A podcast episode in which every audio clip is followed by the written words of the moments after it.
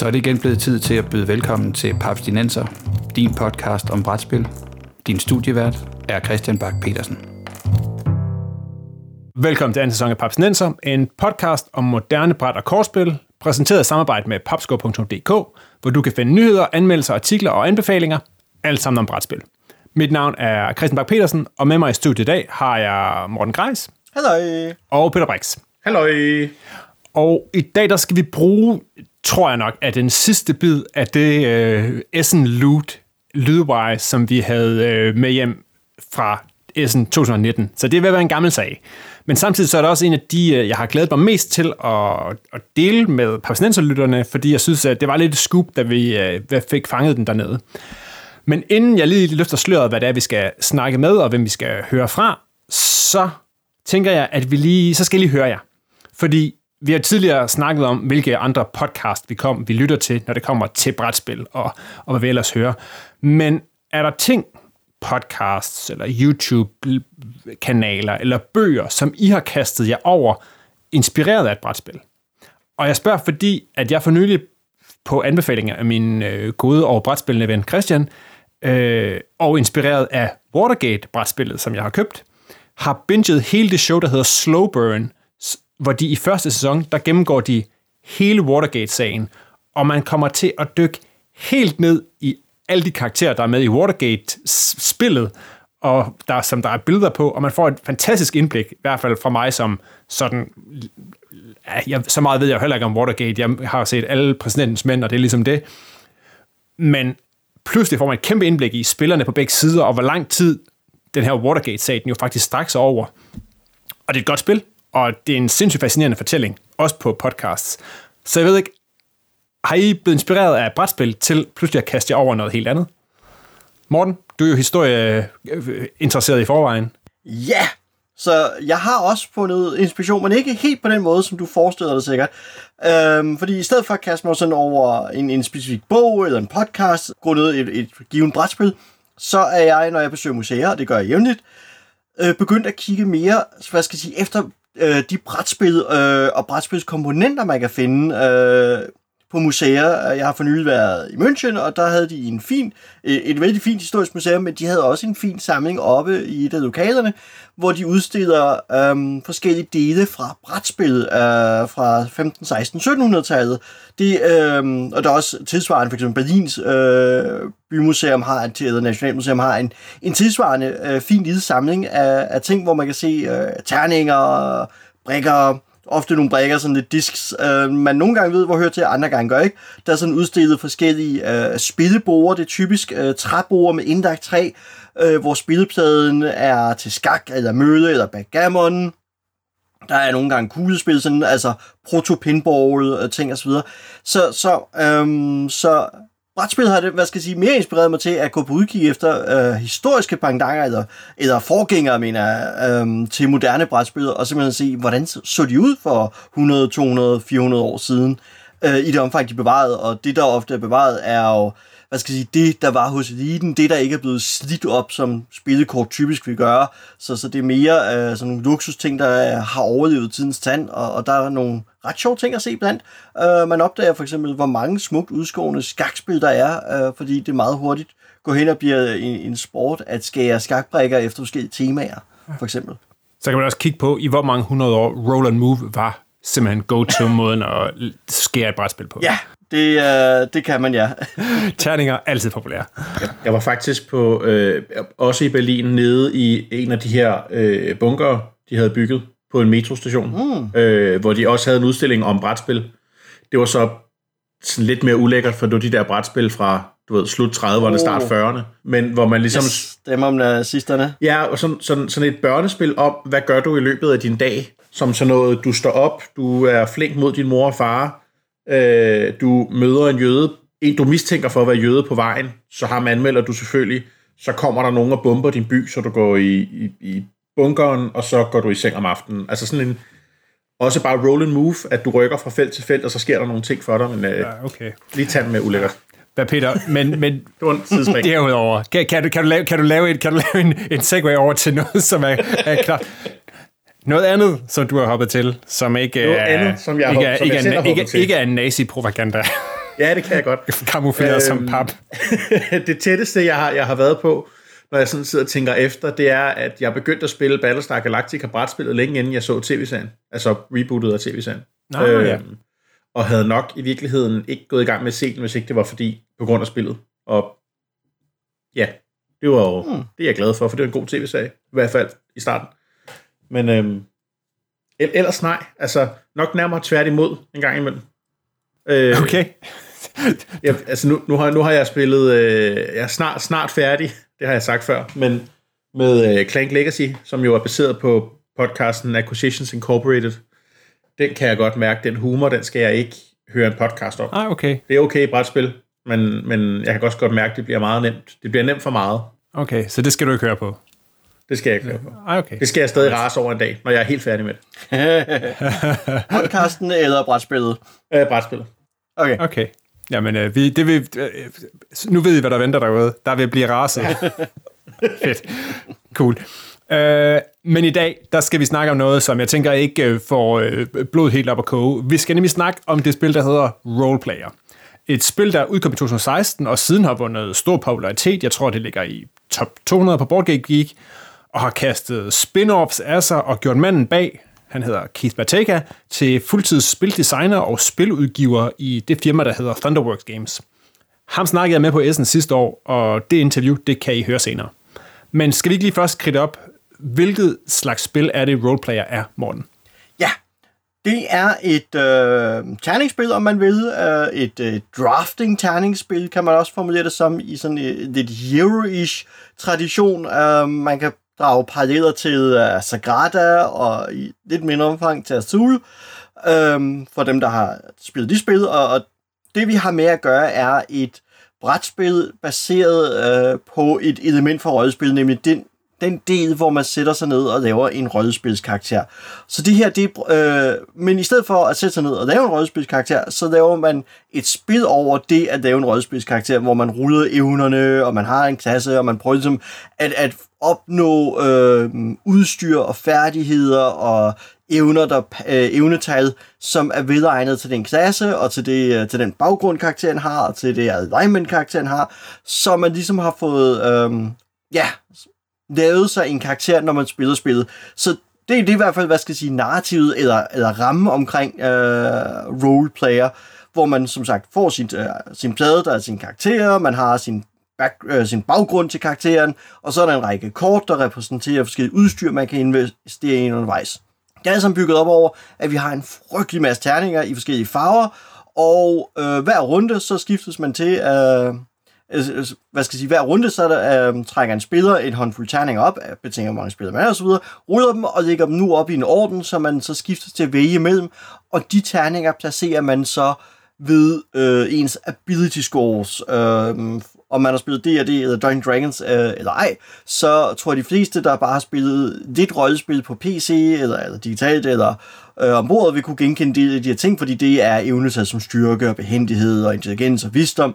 Øh, man placerer nu øh, sin valgte terning ud for de her, en af de her seks stats, og man samler i løbet af spillet øh, tre terninger ved hver stat, så ligesom, øh, eller evnetal, der ligesom kommer til at udgøre den endelige score for evnetal. Man prøver at ramme en vis værdi, der er i overensstemmelse med ens klasse og så videre, så når man trøjmand skal man helst opnå en masse intelligens for at få en bunke point.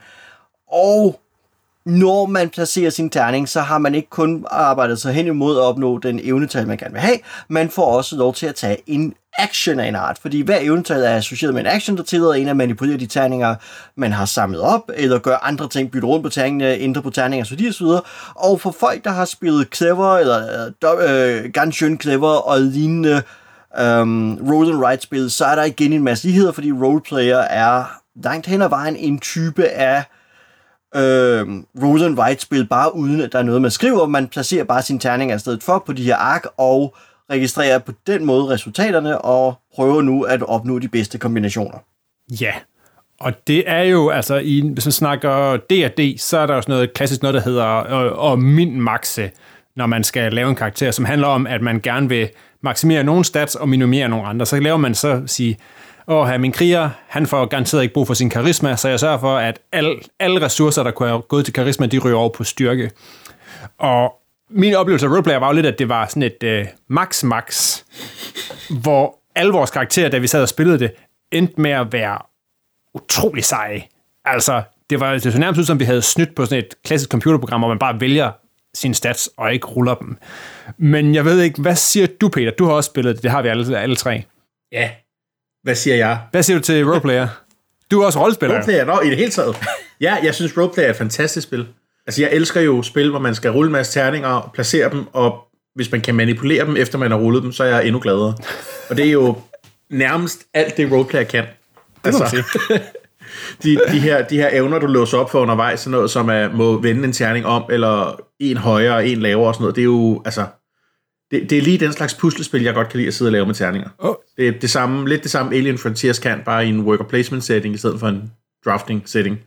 Så det er right up my alley. Jeg har også købt begge udvidelser, og har ikke spillet dem endnu, men jeg, jeg skal da have. Okay, ja, fantastisk. Jeg, jeg, jeg, jeg, var, jeg var troede måske, vi skulle til at være lidt sure, fordi jeg er sådan en lille... Jeg, altså, nej, jeg vil ikke sige, at jeg er sur på det. Jeg, synes, jeg var bare en lille smule skuffet, da jeg spillede det. Ja. Skal jeg virkelig kridte op, hvorfor jeg synes, at det var det skuffet? Ja. Okay. Hvorfor, hvorfor, Christian, Grunden til, at kunne du ikke kridte op, hvorfor at du må Ja, skuffet over? nu skal I høre, hvorfor jeg var en lille smule skuffet over roleplayer. Jeg synes for det første, at det blev meget hurtigt ikke tematisk. Jeg følte ikke rigtigt overhovedet, at jeg sad og byggede en karakter. Det var meget hurtigt røde terninger, gule terninger, røde, øh, blå terninger, som sådan blev jongleret rundt.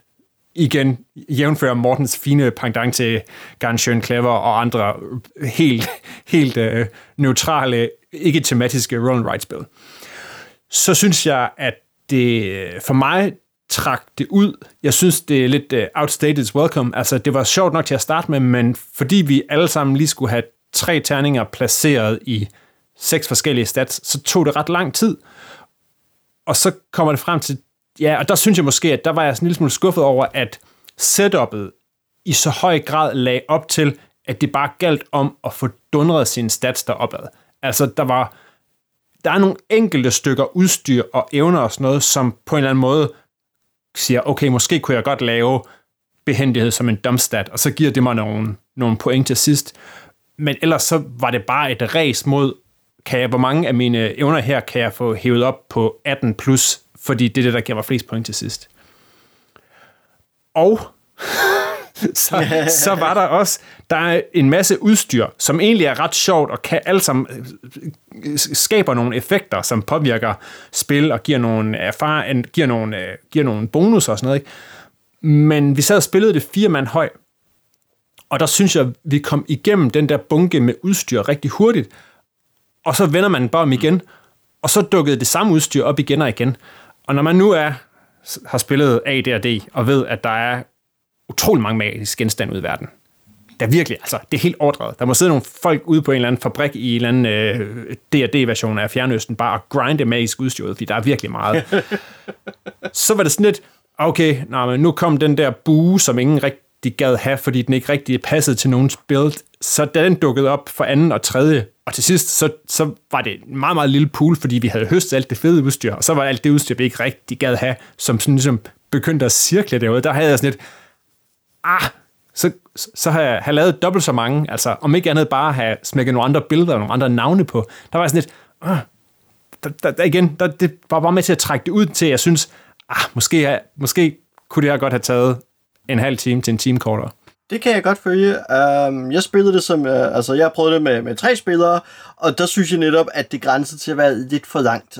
Um, og jeg tror, jeg stillede mig sådan, hvad skal jeg sige, nogenlunde eller dit i nærheden af dit kritiske standpunkt, fordi for mig var det sådan et, et stærkt tematiseret spil, øh, i hvert fald på, på overfladen, og uh, sammenlignet med mange andre øh, roll and ride og lignende typer af, af dice drafting spil, synes jeg, at den er mere tematisk, men den led til gengæld meget under, synes jeg, at det var meget solitær, altså multiplayer solitær, øh, og jeg var nødt til ligesom at gøre en dyd ud af at prøve at, at hvad skal jeg sige, rollespillet i, i, eller snakke hen over, hvad det var, man sad og lavede og sige, øj, jeg har den her karakter her, nu udstyrer jeg med den her særlige evne og så videre. Altså, man var nødt til at arbejde lidt på at, at skabe noget, så vi ikke sad alle tre tavst og stirrede ned i bord.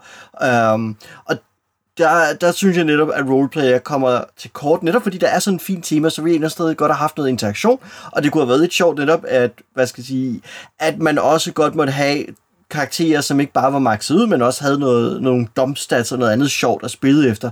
Og der, der bliver det netop bare et, et race mod 18'erne, øh, 18 i hver stat. Og der synes jeg, det, Det er, det er da super tematisk. det er super tematisk, at man sidder hver især med sit eget karakterark og sidder og prøver på at bygge sin karakter. Ja, Og, og ikke og er sådan lidt ligeglad med, hvad de andre laver. men, men Peter, Det, det synes jeg falder lige ned i temaet. Faktisk snakker jeg mere med mine medspillere, når jeg laver karakterer så øh, til rollespillet, end jeg gjorde her i roleplayer. Ja, no, jeg, jeg, sy- jeg synes, det falder meget ned i, altså for mig falder det meget ned i D&D-temaet. Men- Jeg synes, D&D, altså D&D-karakterskabelse er super, øh, super multiplayer solitær, altså. Ja, for jeg oplever mere interaktion øh, stadig i den proces, end jeg, ja. End jeg gør øh, her. Og hvad skal jeg sige, for mig er det ikke en kvalitet øh, for spillet, at, at, hvad skal jeg sige, at den simulerer oh, nej, den det det del. Så man kan godt sige, at det tematisk. Det var, det var måske sat, sat lidt på spil. Okay, fair nok. Fordi at, at, jeg synes ikke, at det er en kvalitet for spillet, at det simulerer det aspekt i hvert fald. Um, og så, så der havde jeg håbet på, at der skete lidt mere, uh, fordi da vi for eksempel uh, på Lænestols Rollespillets podcast lavede karakter til Travel-rollespillet, uh, øh, hvilket vi har lavet en episode over, der, som man faktisk kan sidde og lytte til, der, der har vi jo netop en helt del sjov med, at, uh, at selvom det er individuelle karakterer, så får vi alligevel snakket noget frem og tilbage, og vi får bedre digtet over, hvad det er for karakter, vi spiller. Altså, jeg synes, at bare det at sidde og lave rigtige rollespilskarakterer for, for et rollespilsystem, hvor det handler om at rulle den frem tilfældigt, at vi fik skabt noget mere interaktion og fortælling, end jeg gjorde her i, uh, i et spil, der handler om at bygge karakterer. jeg synes måske også, at roleplay er lidt strandet ned imellem, at det der med, at om man skulle... Øh, nu bliver det igen. Nu bliver det sådan D&D-agtigt. Mm. Om man spiller sådan moderne maksimeringsrollespil, hvor det er vigtigt, eller det er sådan noget klassisk old school revival, hvor man ruller seks terninger, eller man ruller tre terninger seks gange, og så er det en stat, og så er det lige meget... Hvad, fordi man trækker lod til at starte med, der får man sådan, hvad, hvad skal du være? Og så får man nemlig en, en, en klasse og en race. Og der sad jeg dengang, da vi fandt ud af, at det altså var en, en elver war, eller elven knight, og en dwarven druid, og en ork Bart, der skulle afsted, og tænker, åh, oh, det her, det bliver lidt skørt og sjovt. Men de endte jo alle sammen med at have sådan en 17-18 stykker i alle deres stats, og så var der ligesom ikke så meget personlighed over det, som den der lidt øh, wacky ork, som på en eller anden måde fik, fik sin tromme kørt i stilling og, og, og klarede sig den vej. At der, der synes jeg, altså, pff, altså det- der setupet virkede, og det her bliver ret skægt, og det bliver nogle ret skøre karakterer og sådan noget, men de endte lidt med at være nogle powerhouse-karakterer, bare pakket, pakket med sejt udstyr. Ja, Jeg kan også godt lide Gansyn Clever, som er et regnark. Så altså, men, men Genshin Clever prøver heller ikke at være mere end det. Uh, og hvad skal jeg sige, på mange punkter er det jo heller ikke mekanikkerne i spillet, vi kritiserer så meget som, at når de lægger så meget tema ned over det, at det så ikke resulterer i mere.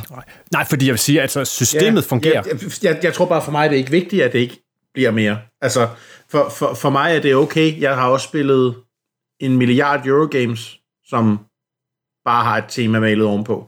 Så, så for mig er det, altså er det spiltekniske i spillet, som jeg synes fungerer rigtig godt, vigtigere, end at jeg bygger en rollespilskarakter. Det kan godt være, at Morten er, at vi bare fordi vi også netop har en rollespilsbaggrund, så havde vi måske glædet os lidt mere, end hvis man nu bare havde sagt, at det var et uh, generic euro om, at uh, I, skal, I skal vinde, øh, I skal vinde uh, krig, den her krig i Frankrig ved hjælp af de her terninger i rød, gul og blå. At, at fordi vi gerne vil, vi havde glædet os til at spille karakter, Ja, hvis jeg nu skulle bygge en by i stedet for, ikke, eller sådan noget, så... så, så, havde det, godt- så, havde vi ikke, så havde vi ikke taget så meget på vej over, at vi ikke uh, følte, at uh, temaet stak, stak, kun stak så dybt. Ja. Yeah. Men, jeg, vil, men altså, jeg, jeg synes jo også, at grundlæggende så fungerer hele rulleelementet og den der, øh, hvad hedder det, lidt auktionsagtige mekanik, alt efter hvad man vælger af terninger derude, det fungerer super fint. Og det er nogle enormt lækre øh, boards, de passer, altså de har terninger, der lige klikker ned i, og det hele, altså alt ligger på plads, det er nogle super fede, øh, det, altså det er et super lækkert produceret spil. Det, det har det virkelig kørende for sig. Men jeg ved ikke, øh, er der ellers nogle andre, andre ting, du, sådan, du, du, du synes er fedt om det? Altså nu, nu synes jeg, vi har, måske har Morten og jeg hakket lidt på det, Peter. Er det noget, du gerne vil fremhæve? Inden vi, vi hører det fra, fra manden, der har, mand, der, har, der, har, der har stået for det. Altså, hvad, jeg, jeg tror, jeg har været igennem det. Altså, for, for mig er det mekanikkerne, der jeg synes spiller. Altså, øhm, det kan alt det, jeg gerne vil have ud af et terningsspil. Og Der er ikke, du kan godt lide rollespil jeg har nok ikke meget mere at sige over det. Okay, fedt.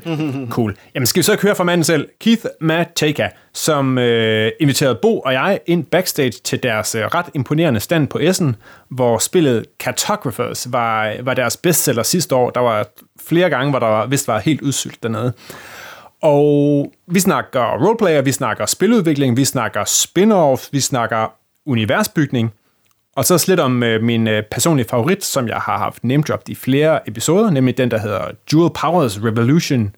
Og nu har jeg skrevet 1917, som også er udgivet af Thunderworks Games. Skal vi ikke høre, hvad Keith havde at sige på Essen sidste år?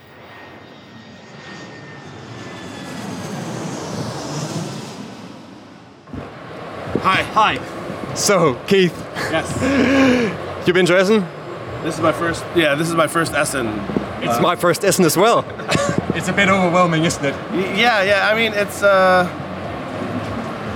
There's a lot going on. I mean, uh, you know, I, I go to a lot of shows in the U.S. and uh, the closest to this is Gen Con, and this is definitely uh, a bigger thing, but uh, a lot of the same things as well. So, I mean, uh, uh, lots of gamers buying games and demoing games, and uh, I'm here to, to to be a part of that, right? So it's fun. But Keith, can you tell me a bit about uh, Thunderwork Games and how it all started? Because it started with some frogs, right? Yeah, so uh, Thunderworks uh, has existed since 2013. Um, the first game I did was a game called Bullfrogs. Um, so Bullfrogs was a small game that I designed uh, with the intention to to try out Kickstarter, and I was seeing lots of uh, other creators having success on Kickstarter, and I wanted uh, I wanted to give it a shot. Like I had always been a big gamer, and um, at one point, uh, me and my friends we just decided like instead of playing games every day, let's try to design some. So. Um, Bullfrogs is kind of what came out of that, um, and then uh, I just decided that let's let's try to bring it to market. And uh, I have a lot of experience in uh, game game production uh, in, in the video game side because I worked in video games for 15 years. Um, so kind of the production piece of it in terms of project management and like hiring artists and and things like that was uh, stuff I had experience with in the past, and uh, we, I just went for it. So uh, Bullfrogs uh, is a you know it's a good game. I like that game, uh, obviously, um, and it had had some success. Um, and it's like, well, let's let's keep rolling with this and, and see how it goes. So then then uh, I started working on more games, and it's five year five years uh, six years later, and uh, I've published I guess eight titles at this point. So and uh, I was able to go uh, full time uh, board games in the last year and a half. So. Um, I'm, I'm able to do more games now per year than I was able to do before. So uh, Thunderworks started small, and uh, it's, it's been growing steadily over the last five years, five six years. Okay, and would it be okay, right to say that role player is the flagship of Thunderwork Games, Yeah. at least for now? Yeah, so uh, I mean, Thunder uh, Role Player is my biggest game for sure, um, and uh, that that's the game that's kind of allowed me to go full time, and I continue to support that title and doing uh, more titles of my own as well as titles from other uh, designers, and I also have a, a few titles that I've uh, designed for other publishers as well. So. Um, Role player is my, my big game. Um, although Cartographers that came out this year has been a huge success for me, and um, uh, that one's doing great too. So um, yeah, I mean, uh, people love Role Player. It's a great game. for some reason, I like all the games I publish. I know. Surprise! Surprise! um, and it, it's uh, in in this industry where there's 3,000, 4,000 games coming out every year. Uh, there's a lot of games that kind of come out and then they, they sell a hand, you know, sell the, through their print run, and then they're kind of gone.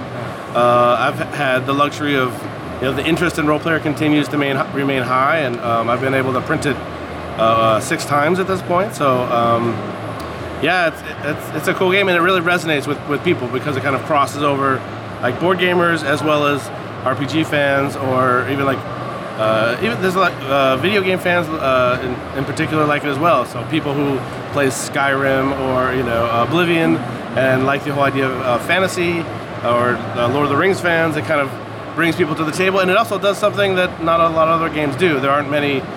I, maybe there aren't any other kind of games about making characters and that being the core of the experience, right? Yeah. Can you tell me both uh, both Bo and I are, are started out as role players before we were board gamers, Right. but and I imagine you must have played s- some role-playing games in the 80s and 90s or something. Yeah, so I mean, um, I played a lot of role playing games when I was uh, younger. I still play some now, but um, played a lot of uh, Dungeons and Dragons and Shadowrun, and I played a lot of uh, Vampire the Masquerade when I was in college. And we were playing, um, you know, every every weekend at least uh, at least two of the nights on a Saturday, Sunday, or, or a Friday, Saturday were dedicated to role playing with my friends. And then, but I also have a strong. Um, uh, I uh, I love uh, fantasy uh, video games as well. So there's like an old, um, an older series from the 80s and 90s called Ultima that I was a big fan of. So like, I played a ton of those games and uh, all the, all the kind of modern uh, fantasy games as well. So, um, and I'm a huge Tolkien fan. Uh, you know, fantasy is awesome. So, uh, kind of taking, it's kind of fun to take a piece of your role-playing game experience and kind of cutting it out and making a game out of it. Um, and where, whereas in role player you're building characters, and then in cartographers you're building your fantasy maps. So um, I'm not sure what the next piece of the of the playing Dungeons and Dragons experience will become a board game for Thunderworks, but it's, it's something that, that I think about a lot. So I think it's interesting that you, you did role player and then the next two games you did, or two more games you did in the same universe, because it seems that that can be a hard thing in board gaming industry to create like a universe that people takes interest in, because there's so many IPs that people can dig into. But you did like a cartographer and the yeah lock up the prison game, like very different games, but set in the same universe. Right. So, um, I mean, role player kind of started out as like as generic as it gets, right? So, the idea is that um, you, when you're play, playing it, you can kind of uh, think about D and D, you can think about Pathfinder, you can think about all these fantasy things, but um, it, it didn't start out as like a rich universe by any stretch of the imagination. Um, but as I've started to do uh, more uh, more fantasy games, the thought is like, well, why would I just do another fantasy game? Why don't I try to connect these things? So it didn't start out. I didn't have a plan, right? um, but the plan has kind of slowly evolved. Um, so cartographers has been adding to the lore, which started out generic, but it's getting more specific. Um, and then the next kind of piece of that puzzle is um, a game that I've been working on called Role Player Adventures, where um, you go on these kind of choose your own adventure book, story driven choices, and which also has a lot of dice rolling and dice manipulation, like you'd expect out of a role player game. But um, so to do that game, you know, you, now we're now we're writing stories, and uh, stories need a world to live in. So the world has been expanding um, on the back end as we develop the adventures game, and um, some of these other titles are, are taking things from that story that we've been evolving that we haven't exposed the public to yet. So, like for example, Lockup takes place in Colbeck Prison. Well, what's Colbeck Prison? Well, when you play Role Play Adventures, one of those adventures takes place in Colbeck Prison, so you'll find much out, find out much more about it later. Um, so, the lore has been kind of evolving organically, and uh, it's it's fun to see people excited about it. So. Um, uh, w- I, I'm excited to see what people think about uh, the world of role player. Which uh, you know, before there wasn't a world, but now there is, and it has a name, and it has kings, it has kingdoms, and it has factions, and all this stuff. Um, so when that, that game comes out, I think uh, people will really enjoy kind of learning more about uh, the world. That's also like a classic uh, dungeon master thing. It's starting out small and then from one dungeon and then just expanding the area around and building and building and building. I, I imagine those people that play like D and D for like 40 years with their friends. Like at the first, they were just at a bar and they met some random king, and then they, or, and then they went on an adventure. And, and now, the D, the dungeon master probably has like all these notes about this world that they've kind of built together. So, um, yeah, that's a good parallel. Uh, outside, we were looking at one of the new games, Bo. Yeah. What was it? The game, the game at the desk. Uh, Skull Hollow. Yeah, Uh, th- this one right here. Exactly. Yeah. So Skull Hollow is a game that I designed for another publisher called Pencil First Games, um, and it's, it's uh, it, it just uh, it's been uh, been released in the last month or so, and it's been getting really good reviews. So th- this game uh, has its own lore, and um, it's um, it's an interesting, interesting story because people ask me like, why didn't you publish this game? So um, uh, the publisher, uh, Eduardo Baraf at Pencil First, he's a, a good friend of mine. He asked me to work on this game like three years ago, um, which was kind of, and I said, sure. That means I can just design it and not have to do any of the publishing work. That seems easy. But it's not that easy. But um, and but in the meantime, kind of role player uh, got really popular, and I was able to go full time.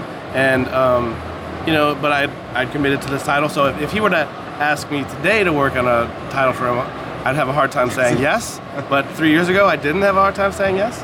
Um, but uh, Ed is a really good friend, and he does a great job, and I like working with him. So I think we'll continue to kind of expand that world as well.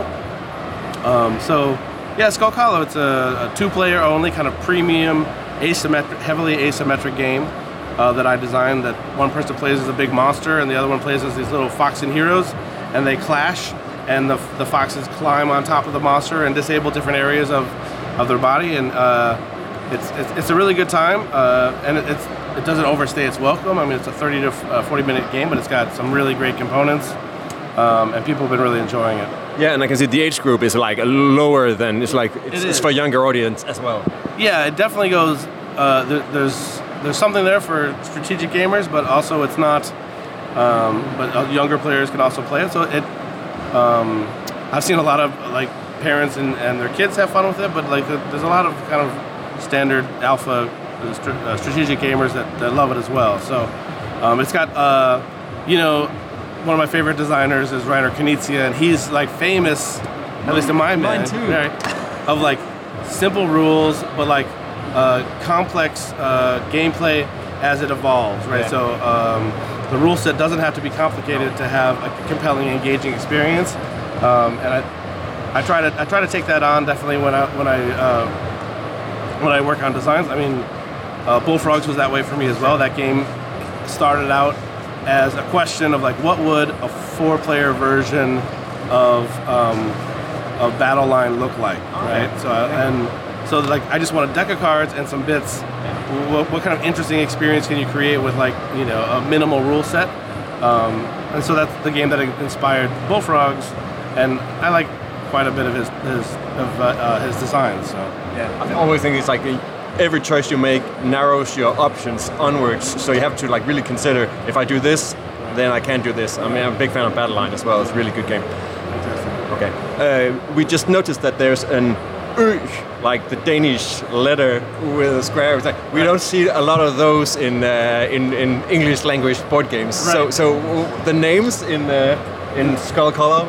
Yeah, so um, I did the, the core um, mechanical design, and then um, there's a uh, some. yeah, there is all the lore for Skull Hollow was um, put together um, by a man named Seth Johnson, who's done a lot of role-playing game uh, design in the past, and um, I mean, he kind of had the freedom to, to come up with whatever he wanted. And so he came up with uh, the monster names and the, the lore of where these things were coming from. And so I kind of let I let him kind of take the reins as to what the narrative of the story was, where I was kind of focused more on the mechanical pieces. Um, so I say that's Seth's fault. Um, and uh, yeah, I mean, I- to, an- to an American, like seeing, I, I don't even know what it's called, the, the, what he said. Um, that that um, that character, like to me, looks exotic. Yeah, exactly. Right? You know? with with quotation marks. But yeah, like um, it's, it's the level beyond adding umlauts Right. over over the O's and A's. to make it look cool. right? exactly Yeah. metal. So, well, yeah. I hope you like the oof. Uh, uh, Keith, uh, finally, uh, I'm a big fan of uh, another of your games which goes in a completely different uh, direction. Uh, Dual Powers, Right. which I backed on Kickstarter and I've played it a lot. Awesome. Yeah. So, um, my kind of criteria for what the games that I want to do is uh, pretty simple and not scientific in any way. It's just games that I think are good. Um, and I, I'm, I'm a pretty critical guy, so I hate pro- almost everything. So, um, Dual Powers was designed by Brett Myers, a, a local guy to me, and I didn't really know much about the Russian Revolution, but I, I really enjoyed the game, and we decided to work on the game together. Um, I also like uh, history and historical things, um, and then also like I don't know if I want to be the fantasy guy. You know, it's like I want to be able to do anything that I that I want to do. So Um, Dual Powers is a one to two player, uh, lightly asymmetrical area control game that takes 45 minutes, which is an interesting. Um, most people they see the cover and they hear about the subject matter and they assume it's going to be this two to three hour epic uh, historical p- uh, experience, but it's uh, it's a much lighter game with very smooth Euro mechanics. Uh, maybe something that you know Reiner Knizia might come up with, um, and uh, it's, it's really great for like uh, a lunch hour game with a buddy, or when you just uh, you know you're sitting around waiting for other people to show up. I, it's, I don't want to call it a filler because it's not, but it's definitely not. Um, it it's usually not like the, the main course of a gaming evening because it's it's a shorter game. Um, and I also uh, have plans to do uh, additional historical games in the future. So um, I'd like to continue doing games like that. Um, even though when it came out, people were like, "This is weird" from the role player guy. It's like, well, yeah, and that's cool. You know, that's okay. Um, so I've got uh, another game coming from a designer named Eric Mosso called uh, Cape May. That's about um, uh, the a small, well, not a, uh, kind of a a town in New Jersey, and it's a, a city building game. Um, and during the late 1800s, early 1900s, it was like the biggest uh, vacation city in the U.S. And it was hit by all these natural disasters and all these like crazy stuff that happened in that area. It's a really interesting area, um, and I haven't seen many games about Cape May, New Jersey. Um, and uh, so that's that's one to keep an eye out for. That's coming. That's kind of also historical. Okay. Uh, Keith, I think that's uh, it. Thank you for your time. Yes, thank you. Uh, we look uh, forward to seeing uh, more games from you and uh, following uh, the whole uh, ro- role universe expanding. Because uh, and cartographers, it's sold out here in Essen, right? Yeah, so cartographers, uh, the English version sold out, the ones that I brought. Uh, but luckily, uh, Pegasus Spiel has their has has also signed it in German, so they have it, and it's in Spanish at the Gen X booth. So I've got my international partners; they have copies. Obviously, like figuring out how mu- how much product to bring to this show can be really tricky because First time, especially. especially the first time because you don't want to have too much stuff to try to figure out what to do with. Um, but ideally, you don't sell out of it the first day, which we did, unfortunately. um, and but you know the people have been really loving it, cartographers, and uh, uh, you know it's cool. It's funny how how many people you can get to sit around and making RPG maps and making RPG characters because it's, yeah, it's fun you say that it's also like the computer game crowd where people are sitting and optimizing their Right, characters right. when they're playing games. Because, because I mean the role playing like yes, like see how many role playing stuff there is, how much role playing stuff there is. Like it's, it's, it's tiny compared to how big like board gaming has Right. become. Um, and it's it's interesting. People people oftentimes will say you made a, a board game out of the best pl- part of playing role playing games. I was like, that's cool. Every once in a while, you get that guy's like that says something like, uh, you know, you made a, a, a game about the. the the least, the, most, the least interesting part of role-playing games is well maybe this game's not for you but um, yeah people love making characters the idea of like the potential of that character and all um, and whether that's kind of an, a mirror of who you are or where you could be, um, or you know, just thinking of the, the things that that character could do. That's really fun. I mean, um, some people like they swear that like role player is a super thematic game, and you know, in, in some ways I agree with that, in some ways I don't. But it, it, it's because the, the the stories that they create in their minds as they're playing it. You know, putting a card down that says that I'm, uh, you know, envious. It doesn't particularly feel thematic to me, but like um, when you step back after you look after you play the game and you see you know the, the the character is kind of coming to life by like reading all the titles and looking at all the stats and stuff it's kind of fun Yeah, yeah. I can see a lot of people on Twitter. They share their characters. And it's like, oh, oh, look, look at the crazy combination, and look, look at the mad stats that I've created with this character and this build. So yeah, yeah cool well thank you thank you. Tak til Keith for snakken, og øh, et blik ind i, øh, i det her univers, som jo er bygget op omkring, øh, hvad hedder det, øh, omkring øh, hele, hele roleplayer-universet. Og det synes jeg jo, det var noget af det, jeg hæftede mig ved, ikke? Det var, at han i det her fantasy-univers, som, skal være ærlige, det er forholdsvis generisk, ikke? Totalt generisk. der har han alligevel formået at gøre noget, som jo er noget af det, vi har siddet og grinet af Fantasy Flight Games for her løbende. Ikke? Det der med, at de har forsøgt at lave et Terrano-univers, som de gerne vil stampe op. Men med udgangspunkt i roleplayer, så har Thunderworks Games jo faktisk lavet en serie nu af spil, som foregår i roleplayer-universet, som er total vanilla fantasy, men alligevel har nok ting og fede nok spil til, at man at folk gider investere i det. Det synes jeg er ret fascinerende. Ja, Altså, det, det er det. Uh, jeg er sådan, men jeg er stadig lidt i tvivl om, hvor meget folk uh, går efter titlerne på spillene, og hvor meget de går efter universet. Ikke? Hvor meget det er mere bare, at det er et forlag, der har formået at lave en håndfuld meget appellerende spil, som trækker kunder til frem for, hvor mange der kommer til spillet for universet. Uh, så, på det, så jeg er stadig sådan lidt loren på, hvor meget det universet, der reelt trækker. ja, okay. Altså, fordi jeg kan, ikke huske, jeg kan ikke huske, hvad det andet hedder. De kørte på Kickstarter, må det være sidste eller forrige år, som er sådan et spil, som foregår om sådan noget, er sådan et øh, bandekamp inde i et fængsel. Det så ret fedt ud. Men jeg har ikke rigtig fået tjekket op, og havde... Ja, lock up. Præcis. Lock up, ja. Og det havde sådan, der synes jeg, der, der fik det netop sådan en stemning af, og der var nogle forskellige bander og sådan noget inde i det her fængsel. Det så ret fedt ud. Men ellers så synes jeg måske, at vi skal hoppe, øh, hoppe til den anden store titel, som jeg også lige fik nævnt, nemlig Cartographers. Fordi Peter, det har du lige købt. Ja, det har jeg. Fordi, hvad tror du, det kan? Øh, jeg håber, at det kan øh, vise, hvorfor det er blevet nomineret til en, var det Kennerspiel sidste år? Yes. Yes. Ja, det, øh, det synes jeg var fascinerende. Og så havde vi, havde vi fået en, øh, der var kørt en, en palleløfter ind i, øh, ind i kassen med spil, så øh, jeg kunne få det lidt billigt. Der er ikke også et kæmpe stort hul i æsken, så jeg har ikke noget åbent endnu, selvom det rent faktisk, du ved, er spilbart. Men det tager vi så derfra. Men, men Peter, kan du ikke lige kridte op, kan du ikke lige kridte op, hvad det er, Cartographers skal? Fordi det bygger jo videre på tingen, som Keith siger i interviewet. Rollespillere, de vil gerne rulle karakterer. Hvad vil de også gerne? De vil gerne tage et kort. De vil gerne tage et kort, og hvad gør man så? Så hiver man et, uh, en, en populær moderne mekanik ned over fantasy korttegning. Ja, lige præcis. Så vi har et... Øh, det er flip and ride, er det ikke? Nu spørger jeg, altså, nu kan du høre, hvor meget jeg har, har læst op på, eller har læst op på den, jeg har købt det. Og hvor meget jeg bare er til falds for spilpriser. Men, men altså, i stil med Welcome to, og hvad de ellers alle sammen hedder. Jo, det mener jeg, Ja, det er. det tror jeg, du ret jeg mener, det er et flip and write, øhm, hvor du netop får forskellige ting, du skal tegne ind, der skal forestille forskellige landskaber, så man kan få dannet skove og bjerge og landsbyer og sådan nogle ting og sager. Ja. Så Board Game Geek præsenterer det som et bingo-spil, så det er jeg jo spændt på. hold op. Fedt. Bingo and ride. Bingo and right. Mekanikker, bingo, grid coverage og line drawing. Ved du hvad?